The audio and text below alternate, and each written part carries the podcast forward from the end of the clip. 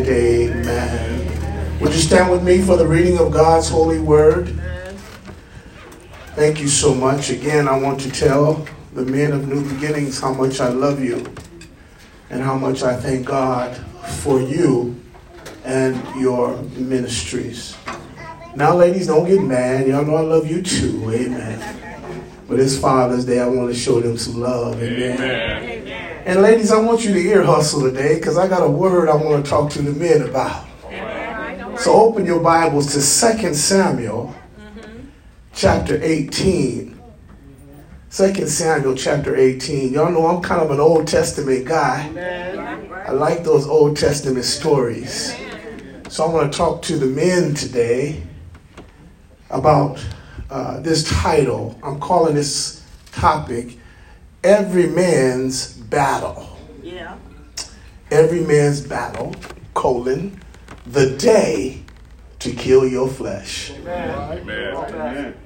Every man's battle, the day to kill your flesh. This is an installment in a New Way to Live series.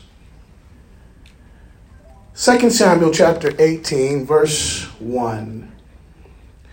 And David numbered the people who were with him. And he set captains of thousands and captains of hundreds over them. Then David sent out one third of the people under the hand of Joab, that was one soldier, one third under the hand of Abishai, that's another soldier, and the son of Zeruiah, Joab's brother, and one third under the hand of Ittai, the Gittite. And the king said to the people, I also will surely go out with you myself. But the people answered, You shall not go out.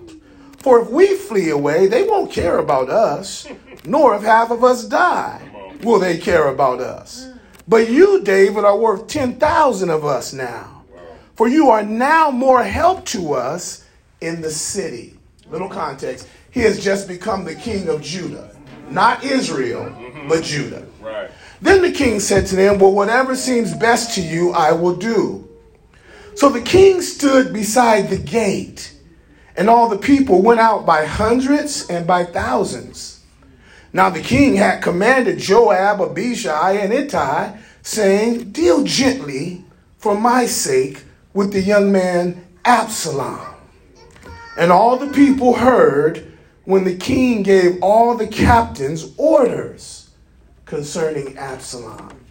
Absalom is David's son who tried to kill him and take over the kingdom. Right. And he ran David away out of Israel.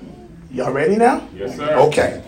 So when the people, verse 6, went out into the field of battle against Israel, this is Judah fighting Israel, and the battle was in the woods of Ephraim.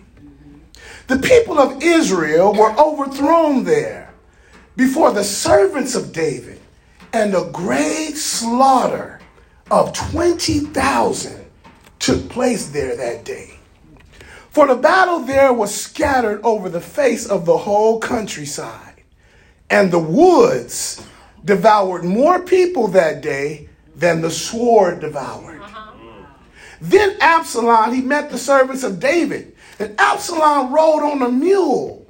The mule went under the thick boughs of a great terebinth tree, and his head got caught in the terebinth.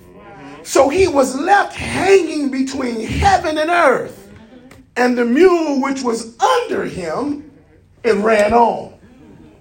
Now, a certain man saw it and told Joab, the soldier, and said, I just saw Absalom hanging in the terebinth tree. So Joab said to the man who told him that, You just saw him? And why didn't you strike him near to the ground? I would have given you 10 shekels of silver and a belt. But the man said to Joab, Though I were to receive a thousand shekels of silver in my hand, I would not raise my hand against the king's son. For in our hearing today, the king commanded you, Abishai and Ittai, saying, Beware lest anyone touch the young man Absalom. Otherwise, I would have dealt falsely against my own life. For there is nothing hidden from the king, and you yourself would have set yourself against me. Then Joab said, Man, I can't even linger with you. and he took three spears in his hand and thrust them through Absalom's heart while he was still alive in the midst of the terebinth tree. And ten young men who bore Joab's armor surrounded Absalom, and they struck him and killed him. So Joab blew the trumpet, and the people returned from pursuing Israel, for Joab held back the people. And they took Absalom and cast him into a large pit in the woods, and they laid a very large heap of stones over him. And then all Israel fled, everyone to his tent. Now, Absalom in his lifetime had taken and set up a pillar for himself, which is in the king's valley. For he said, I have no son to keep my name in remembrance. So he called the pillar after his own name. And to this day, it is called Absalom's moment, a monument. And all God's people said, Amen. Amen. You may be seated.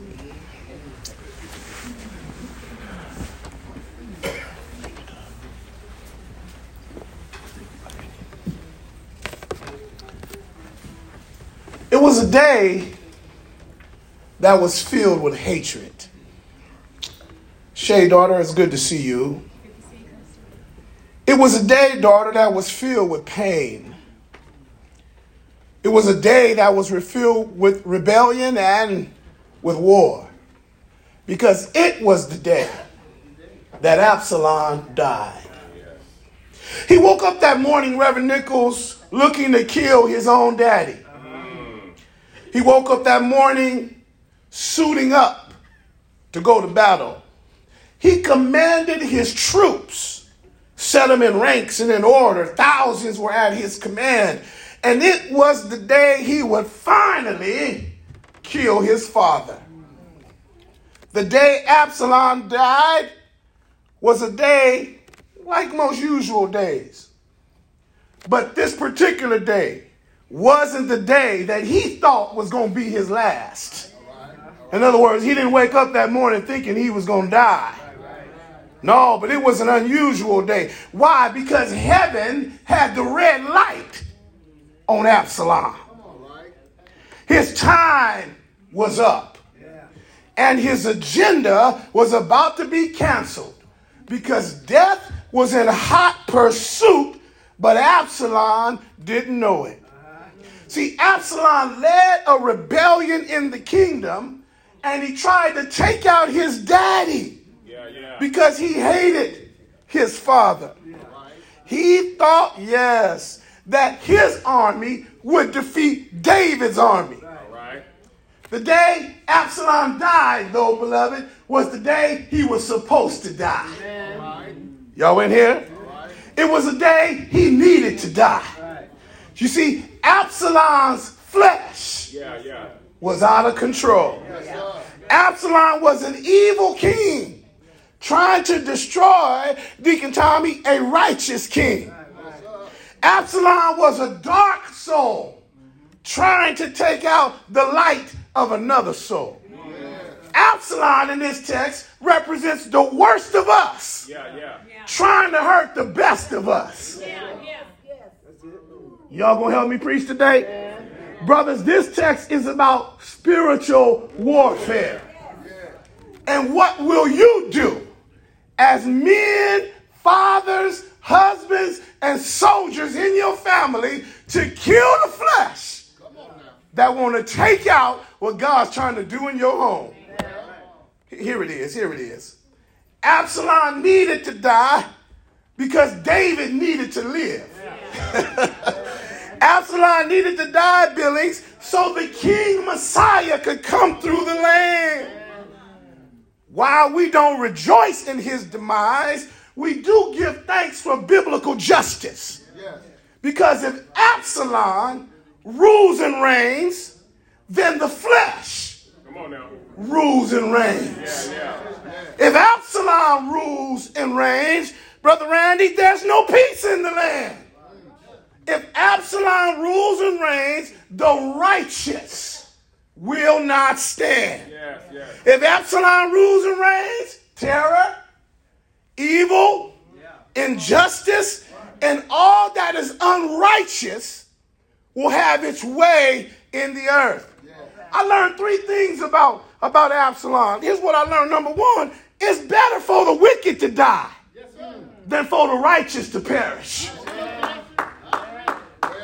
I can't get no help today. Amen. I hear you. It's better, fathers, for evil to be dealt with than for goodness to suffer rejection. It's better for the flesh to be killed so the spirit may live. Can I get some help this morning? Absalom represents the fallen nature in man who rejects and hates the king of righteousness. So he dies in this text so that we may understand the nature of evil, the purpose and plan of wickedness, and how the righteousness of God is always victorious in the battle of spiritual warfare. Now, this isn't a, a sunshine band lesson, so I'm gonna need you to put on your Bible caps. All right, so you can do the thinking with us. Today, let's study these things. Let's study, let's study and explore the place in battle. Yeah. Let's talk about the predicament in battle. Let's look at the pause in battle, and I'll land the plane looking at the purpose in battle. Now, parenthetically, you are either in a war on your way out of a war, or you just came out of a war and you got a season of peace. But everybody, somebody say everybody, experiences spiritual warfare. So it's, it, it, it, be, it behooves you to sit up and get a piece of this lesson for yourself. Open your Bibles, keep them open, and look at verse 7 and 8 with me. The place of the battle is this point. The Bible says, the people of Israel were overthrown there before the servants of David. The people of Israel are Absalom's troop. And a great slaughter of them happened. 20,000 were killed on that day of Absalom men. Verse 8 For the battle there was scattered over the face of the whole countryside. And watch this. And the woods devoured more people that day than the sword devoured. Can you lean in and get this right here? Beloved, when you arrive at verses 7 and 8, the first thing we discover is that the fight takes place in a place called the woods of Ephraim. It's a place that was kind to David. It was a place that David knew well. It was a place where he got victory over Saul before. In other words, he fought in this location before. And it was his strategy, watch this now, to draw Absalom and his troops into a place where David could fight from a position of strength. Come on now. I need a few amens to help me through there. Lisa, daughter, it was a rough place. It was a, a place of rugged terrain.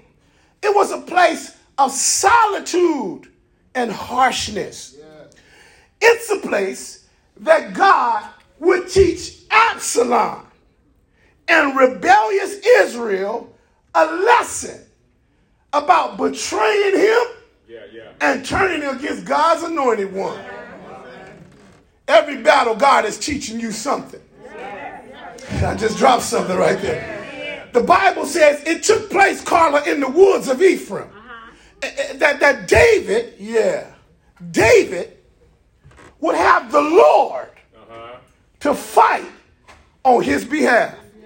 See, according to the text, Absalom and his troops were overthrown there. In other words, that's the place, Randy, where they got whooped. The Bible says 20,000 of them died that day. And here's what I, I noticed for the record, brother preachers. They thought, his troops, that by following Absalom, because he was younger, stronger, better looking, Yeah, yeah. he was more charming, that they could take the old man down. I'm talking to the young men here. They thought because he old, he can't do it like he used to. That this fight is fixed. Come on, talk to me. I'm gonna drop these things on him. But I got him covered. That's what they were saying, young man. Somebody old say, try me. I like this about this text because what they didn't count on was that the Lord was going to be fighting for David's victory. Watch the text. Watch the text.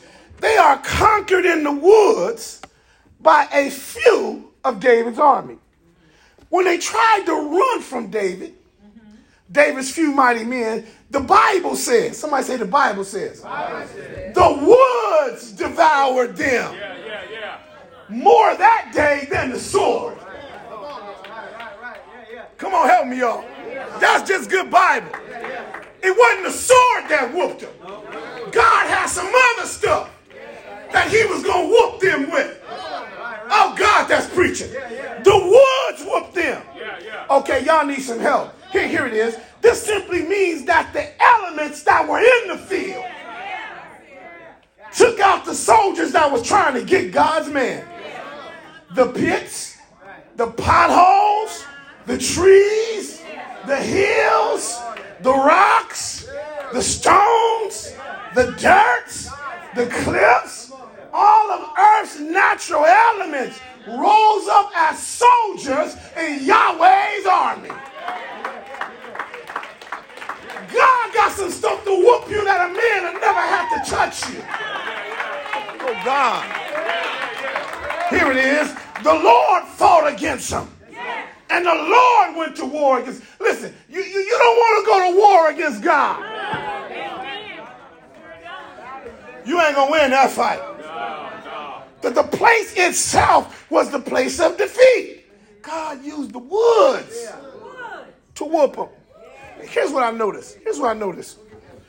Sister Sandy daughter, sometimes in the spiritual war with the flesh, God will lead you too into places that'll help you gain victory over your enemy. First Lady Lucy, good to see you, daughter. Sometimes in this battle, God will use the inanimate objects of this world Yes, yes. to disarm the flesh and to give victory over its nature. Okay, here it is. Sometimes God fights with stuff the flesh never thought he used. Places like prisons. You're going to listen to somebody. Hospitals. He going to get your attention. Skid Row. Bad jobs. Horrible cities. Operating tables. Courtrooms. Police station. Harsh dwelling places. To get your attention to arrest your sinful nature. Don't keep thinking that God ain't got the red light on you. He got some places that'll get your attention and some places that will defeat your sinful nature. I might just preach in here today. Places where the battles of your flesh are fought.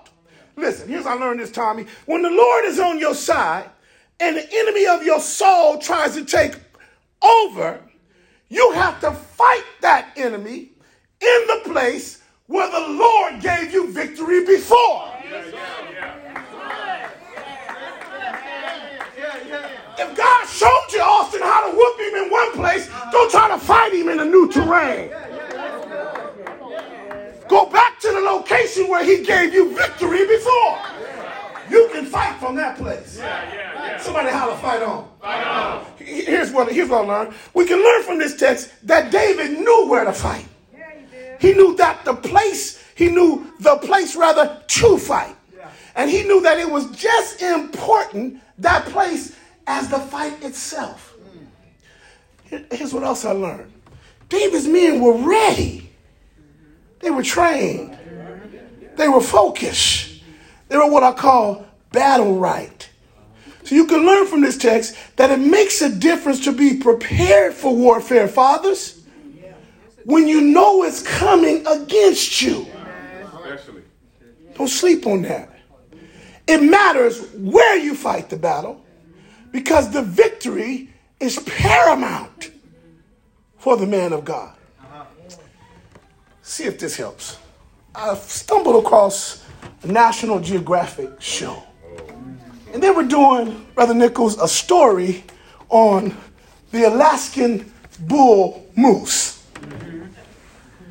And it said that the male species of the bull moose, they prepare for battle in the fall season to have male dominance. The bull moose with the biggest antlers and who had the biggest frame mm-hmm. usually dominates. But in order to be dominant in the fall, the fight must be prepared for in the summer. That's right. In other words, the one in the summer that consumes the best diet, that's able to gain weight, becomes the heavyweight in the fall. And so they prepare for the fall battle in the summer. Here's the lesson. Just like the bull moose fathers, we can't wait, yes, until it's fighting season to try to get in shape. You got to be practicing when you ain't in the war to get ready because the war is coming. Are you with me here? Just because you got a season of ease don't mean you can stop reading your Bible. It don't mean you can lay, you can go light on your prayer time. The time to work out is when you got the house full of blessings. Because the war is coming. Our problem is we sleep on God during the good season. And then when the war comes, we get amnesia like we don't know how to fight. Can I say somebody? Can I say something here? If you stay ready, you ain't gotta.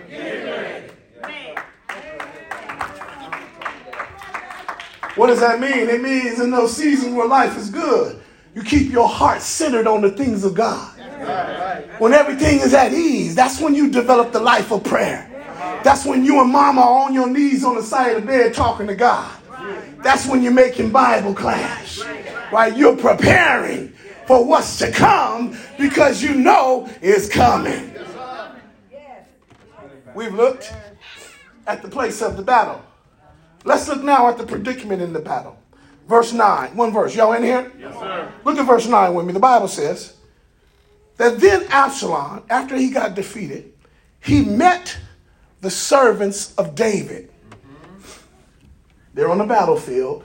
Absalom meets them. Absalom rode on a mule.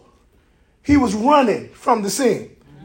And the mule, it went under the thick boughs of the terebinth tree.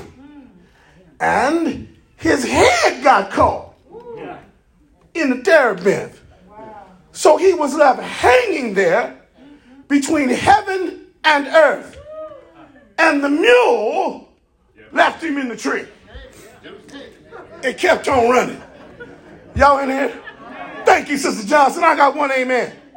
When you arrive at this portion of the narrative, you get to see what I call as Absalom's predicament in battle. Stay with me, y'all. I'm going somewhere.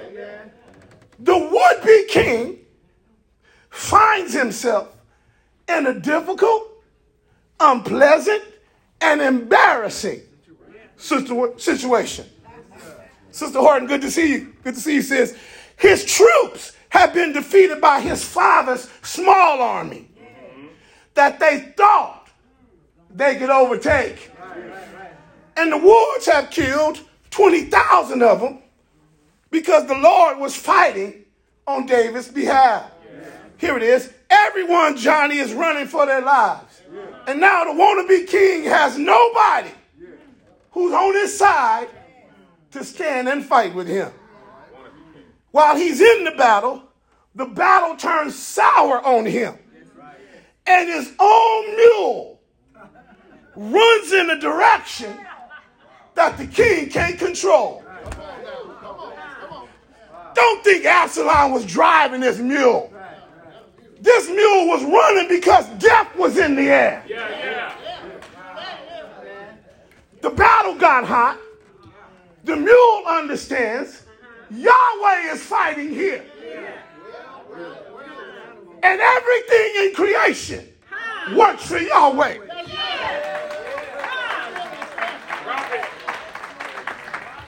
Okay, let me cut across the field because I'm losing some of y'all. The mule was employed by God.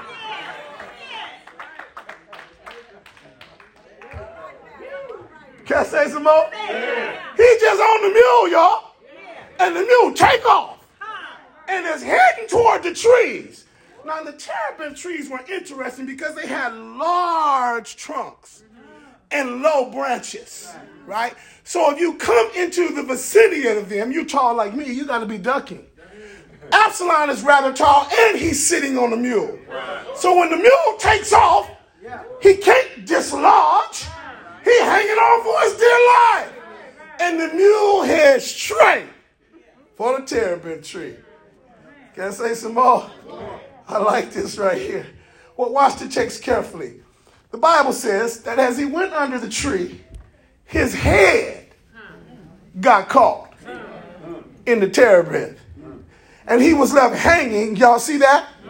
Between heaven and earth. Now, according to the text, Absalom is just a writer. Some scholars say, Reverend Tom, you'll appreciate this, that it was his neck that got caught in the tree. I don't particularly see that. I understand it, but that's not my view. Can I give you the Wilsonian picture? Earlier chapters talk about Absalom's hair. Remember, we dealt with that a couple years ago. He had curls for the girls. Come on. Absalom's hair was so cold, the Bible said he only cut it one time a year. And when he cut it, it was like a national treasure. They got in line. They didn't buy these locks. Come on, talk to me. This was Absalom, pretty boy. David's pretty. This was brother. This brother was fine. Come on, talk to me. And his hair was just that long. So when I see this donkey taking off and he runs toward the trees, Absalom's hair gets caught up in the terebinth tree. And he's hanging between heaven and earth. Can, can I say some more? Here's what I noticed God is fighting now against Absalom. Y'all catch it? He uses the donkey to run him to the trees. And the trees say, We got him now, donkey. Y'all see that now? And he's hanging. I like this because it shows me, it shows me something that Absalom's pride is the thing that got him caught up. His, his hair, come on, talk to me, was what made him prideful. And, and guess what? That was the thing that God got him killed. Yes. Y'all with me here? Oh, y'all know I wish I could run that rabbit. Listen, it's always the thing that make you think you cute that kills you. It's always that portion of your flesh that you think I got this under control. That's the thing that's going to get you caught. I wish I had some help in here. Listen, we learn right here that Absalom's hair was his crutch. Y'all catch it? Yes, sir. Yes, sir. And it was the crutch that got him caught up and got him hung up. Okay, I know I got some scholars in here. Let me walk through the text. Vanity had possessed him. And vanity is the thing that gets him captured in battle. Hmm. The flesh drove him and is now powerless against God and his army. And when you see Absalom hanging in that tree, Pastor Whittle, Absalom is defenseless now. Absalom has no army with him. All those people who said they were down with him in his vanity, they gone. Absalom can't defend himself against God's army. He's hanging between heaven and earth. I wrote myself a note here, Zuniga. I think you appreciate this. A tree is holding him in custody. A tree uh-huh. has captured his attention. Y'all hear that word tree in there? A tree will deliver him or destroy him. A tree can be a source of salvation or the end of his demise. A tree has him in the position to do business with God and man. We can learn from this text that God's got a tree. It's been stuck in the archives of time, in the center of civilization. And the cross catches every man's vanity. At the cross, you got to deal with God and your sins. At the cross, you always stretch high and drop low. The cross catches everybody in your vanity. And you're going to be judged for what you do while you hanging in the tree. That's good preaching. I got a few Bible students in here. Yeah. Everybody, everywhere. Sister Sandra must deal with what you're going to do with God. Nobody gets away. Did y'all catch that? Every man, woman, boy, and girl ever born on planet Earth has got to deal with God at that tree. Absalom becomes a picture of the flesh. He is a picture of the worst in us. And by his example, we can see that the flesh is dangerous and is headed for destruction. Well, well. I need to remind somebody the Lord is fighting against your flesh. Don't you put all that calamity on bad luck. No. You in a war. And God aims to see whose side you on. Did you hear me, fathers? Absalom did this. Guess what I found out, Roy? Absalom rejects his daddy's love in chapters 16 and 17. And his daddy is the king. Come on, make the parallel. He rejects his love. Number two, he rebels against the father's love. And as a result of rebelling and rejecting, he refuses reconciliation. That's just good Bible. I don't care who you are. In chapters 16 and 17. And as a result, chapter 18 follows. It's as if the writer is saying to me, if you reject the king's love, you rebel against the king's word, you refuse to be reconciled to the love of the king, then the recompense is coming. Are y'all with me here? Well, that Bible made good sense. What a predicament. What a difficult thing and unpleasant experience to put yourself through. Watch out, fathers, for your flesh. It means you no good. I don't care how much weight you put on it, Come on now. how many tattoos you carve it up with, how you dye it, fry it, lean it to the side, whatever you do. That flesh is your enemy. And God needs you to deal with it. He needs you to kill it. Okay, can I give it to you? We've looked at the place in the battle and the predicament in the battle. Let me show you now the pause in the battle. When you look at verse 10 through 12, y'all with me here? This ain't too much for y'all, is it? The Bible says in verse 10 now, a certain man, he saw it. He saw what happened to Absalom getting caught in the tree, and he ran and told Joab, one of David's soldiers, and he said, I just saw Absalom, Absalom, Joab, hanging in the terebinth tree. So Joab said to the man, You just saw it? Why didn't you kill it?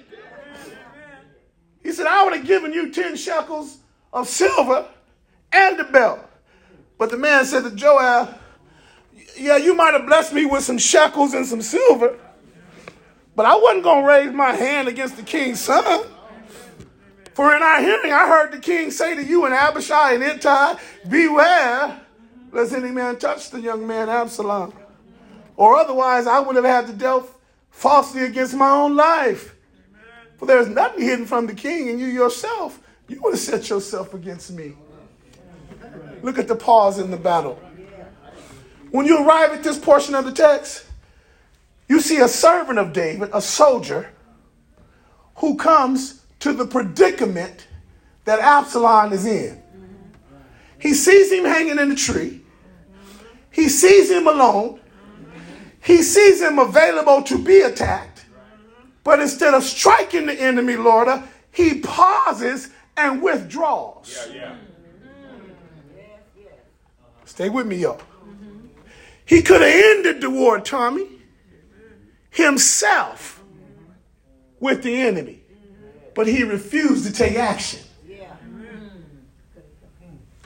He could have stepped up and led in the battle momentarily, but this brother was indecisive. He could have dealt with Absalom for all the grief that Absalom had called the family of on the throne and all of the kingdom. Yes, sir. But this brother Abu won't make a decision against the enemy. The text says he ran and got somebody else. Joab. Told Joab what he saw. Then Joab questioned him and told him what reward he could have got if he had made the decision to kill Absalom. Yeah. But this servant, this soldier, was so enthralled, watch this now, at what he thought he heard the king say, that he became froze with indecisiveness against the very enemy who was trying to kill him. Here it is. He thought the king said, Beware lest any man touch Absalom. But that ain't what the king said. I wish I had a witness to it. Don't make it up what? The king said, Y'all deal gently for my sake with the young man Absalom. Are y'all in here? Let me unpack it. The servant in this text, Bobby, had what I call bad information when it came to dealing with the enemy. His bad information allowed for the enemy to stay alive. I'm talking to some man today. You got some bad information about your flesh. And instead of killing it, you keep letting it live. Come on, Pastor, preach it all. That's good. In, in the Wilsonian interpretation, this brother Billings just wasn't up to killing the flesh. He just wasn't up to killing Absalom. He didn't see no harm just letting him live. Can I press my claim? He was a soldier. He had orders. He knew what to do. He was in the army. He was in the number corps.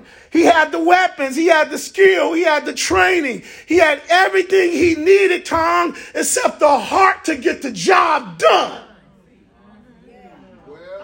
New beginners, I've been preaching like I've been crazy for 14 years.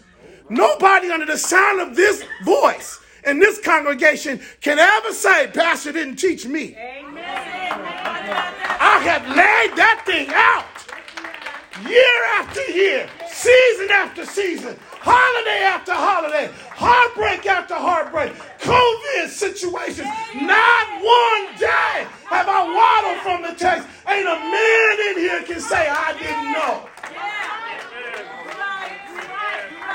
This text separates the men from the boys. You either got a heart to kill the enemy or you don't. That's it. That's it. He could have handled that one dude. The Lord brought him right to Absalom to destroy him. But instead, he made an excuse. And he would not deal with the one that had the entire army of David on the run for years. Here it is. The child of God cannot be hesitant when it comes to killing your flesh. Look at your neighbor and ask him, did they get that? Did they get that? Beloved, you cannot make excuses about keeping your flesh alive. You can't be talking about, uh, oh, I just been this way all my life. No, no, no, no, no. If Jesus lives in you, you knock that foolishness off. You quit cussing. You quit gambling. You quit being a hell raiser in your church. That ain't cute. You just letting the enemy live. I don't care how long you've been in the body. If you've been in that long and you misbehaving, your growth is retarded. Amen. I said it. I said it on Father's Day. I said it. You got to have a heart to kill your old nature. Can I get a witness in here? Somebody holler, I'm the problem. Listen, Absalom must die. The flesh must die so the king can live. Beloved, if the flesh is allowed to live, it'll always be in pursuit of the believer. Huh? Huh? I said, huh? Oh, yeah. My flesh tried to wake up with me on Sunday morning. I got to stab it. Get down. You ain't living today. Are y'all with me? I know I ain't talking to myself. Somebody had to kill him this morning, too. To just get here. Some people lost that fight. They ain't here this morning. Because they let him live. Are y'all in here? This servant didn't want Abs- didn't want to kill Absalom. You know somebody like this?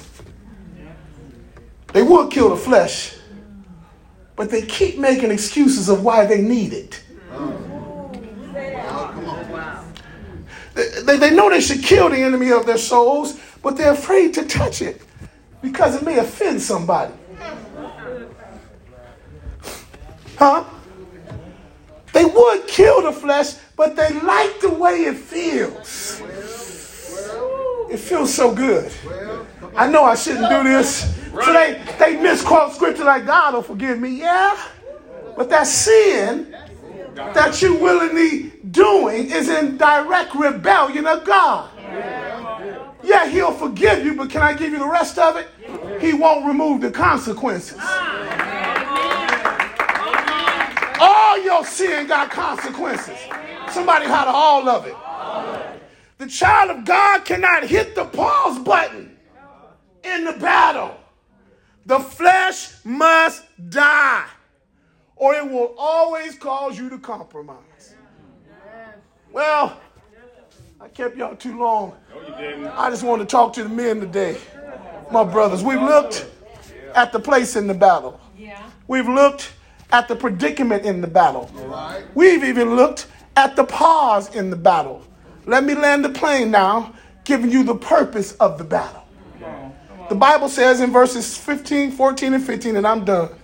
Joab said to the soldier who made excuses, Man, I can't linger with you. He separates himself, right? And he took three spears. Somebody say three spears. In his hand, and he thrust them through Absalom's heart while Absalom was still alive in the midst of the terebinth tree.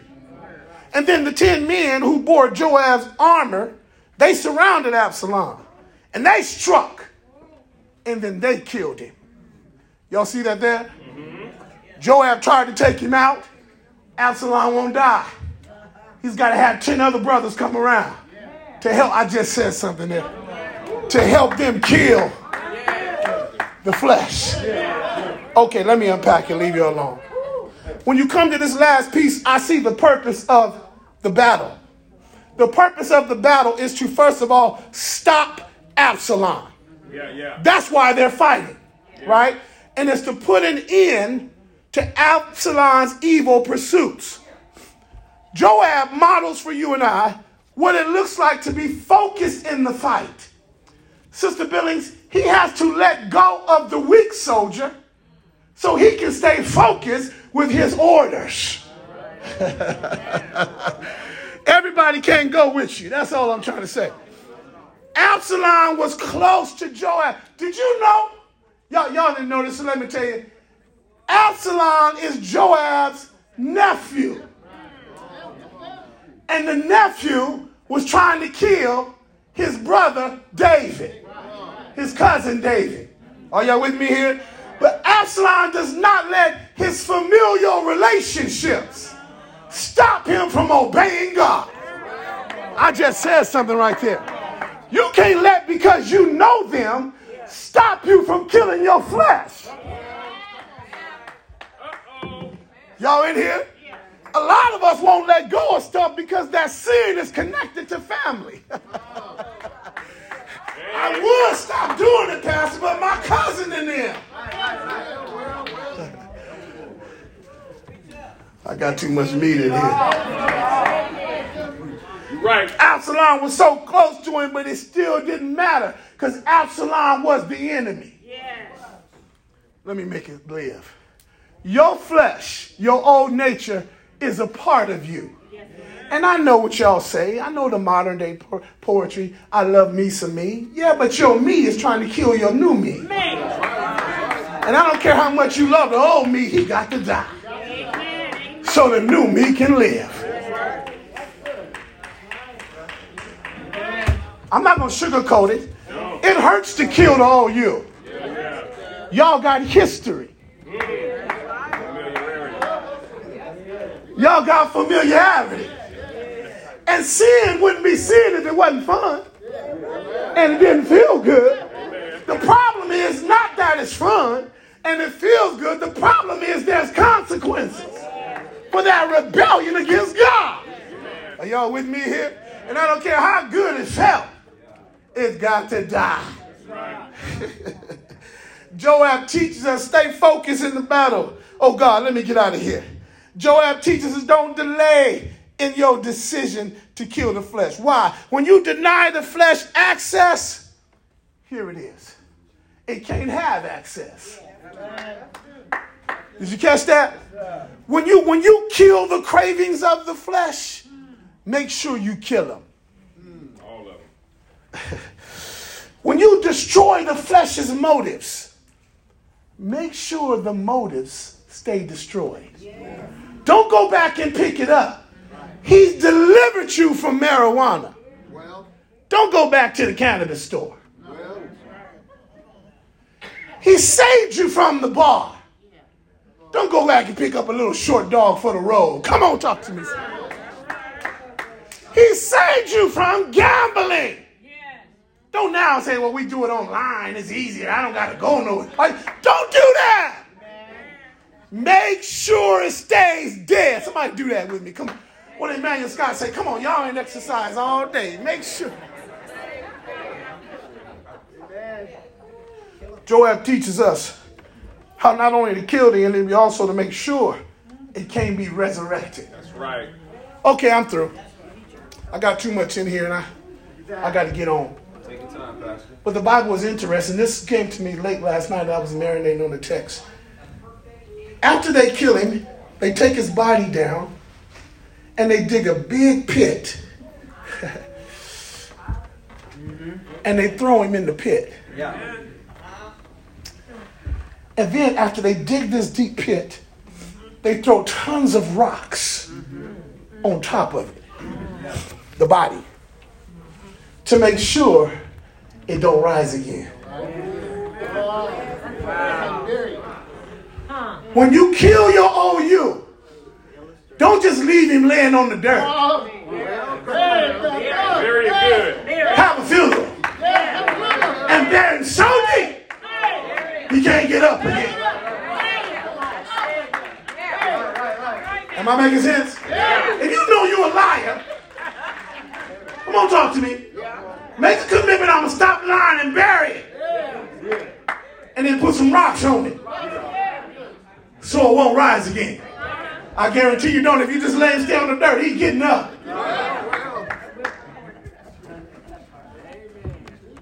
I saw another something in there too. You know that all enemies of the king will one day go into the pit and never rise again. That's right. That's right. That's just good Bible. Yes, sir. Okay, y'all through. Y'all can't handle no more. All right. I'm leaving you now. But unless I assume too much, Dr. Whittle, I don't want to take for granted today that somebody has heard me preach. So let me tell you one more story about a man who couldn't remember what he heard. He was a great professor, brilliant mind. And he was always so absorbed with his life and his work that he would oftentimes forget the simplest of words. Came time for him to relocate, and the wife came to him. She said, Now, Daddy, don't forget today we're moving. I wrote a note and I put it in your pocket so you won't forget. Daddy said, Okay, went to work, came home from the university, and walked in the house, and everybody was gone. He was distraught. Walking around the empty house, his family's gone. But Ray, and he went outside and he sat on the curb. And he saw a little boy riding down the street on a skateboard, and he stopped the little boy. He said, Little boy, do you know where the people in this house have gone? The little boy said, Yes, Dad. Mom told me you would forget.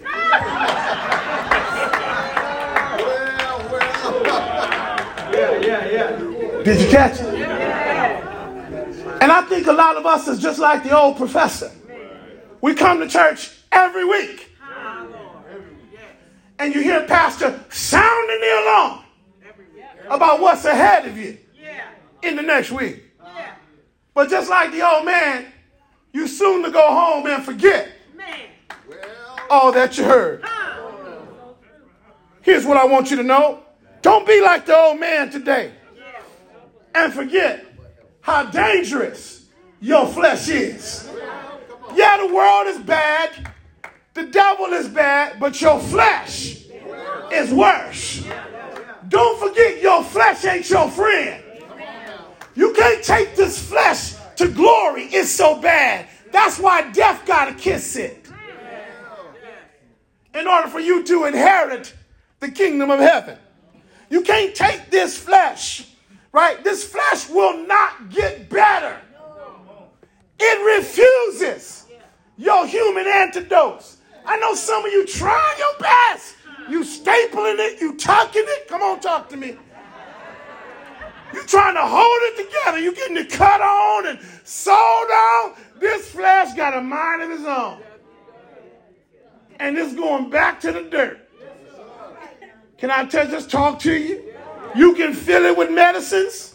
It's going to kill everything you put inside of it. You can't wash it enough. It'll always want to go back to the hog pen. You can't make it holy because it loves unrighteousness. That's why Jesus came to take your penalty for being born in the flesh. Can I talk to you? Emmanuel, God with us, came down to die on an old rugged cross that you might get victory over your flesh. He shed his blood on your behalf as the Lamb of God to take away your sin in your flesh. Can I say some more? He was buried. Wasn't he buried? And he rose again. Didn't he rise? To give you power over the flesh so that you can live victorious in this fallen world. You can't live without being a prisoner of your flesh. Oh, you can live, but you got to be willing to fight the good fight. You got to be willing to not be absent minded like the old professor. You got to be willing to be a soldier who's on battle for the Lord. Let's give God some praise.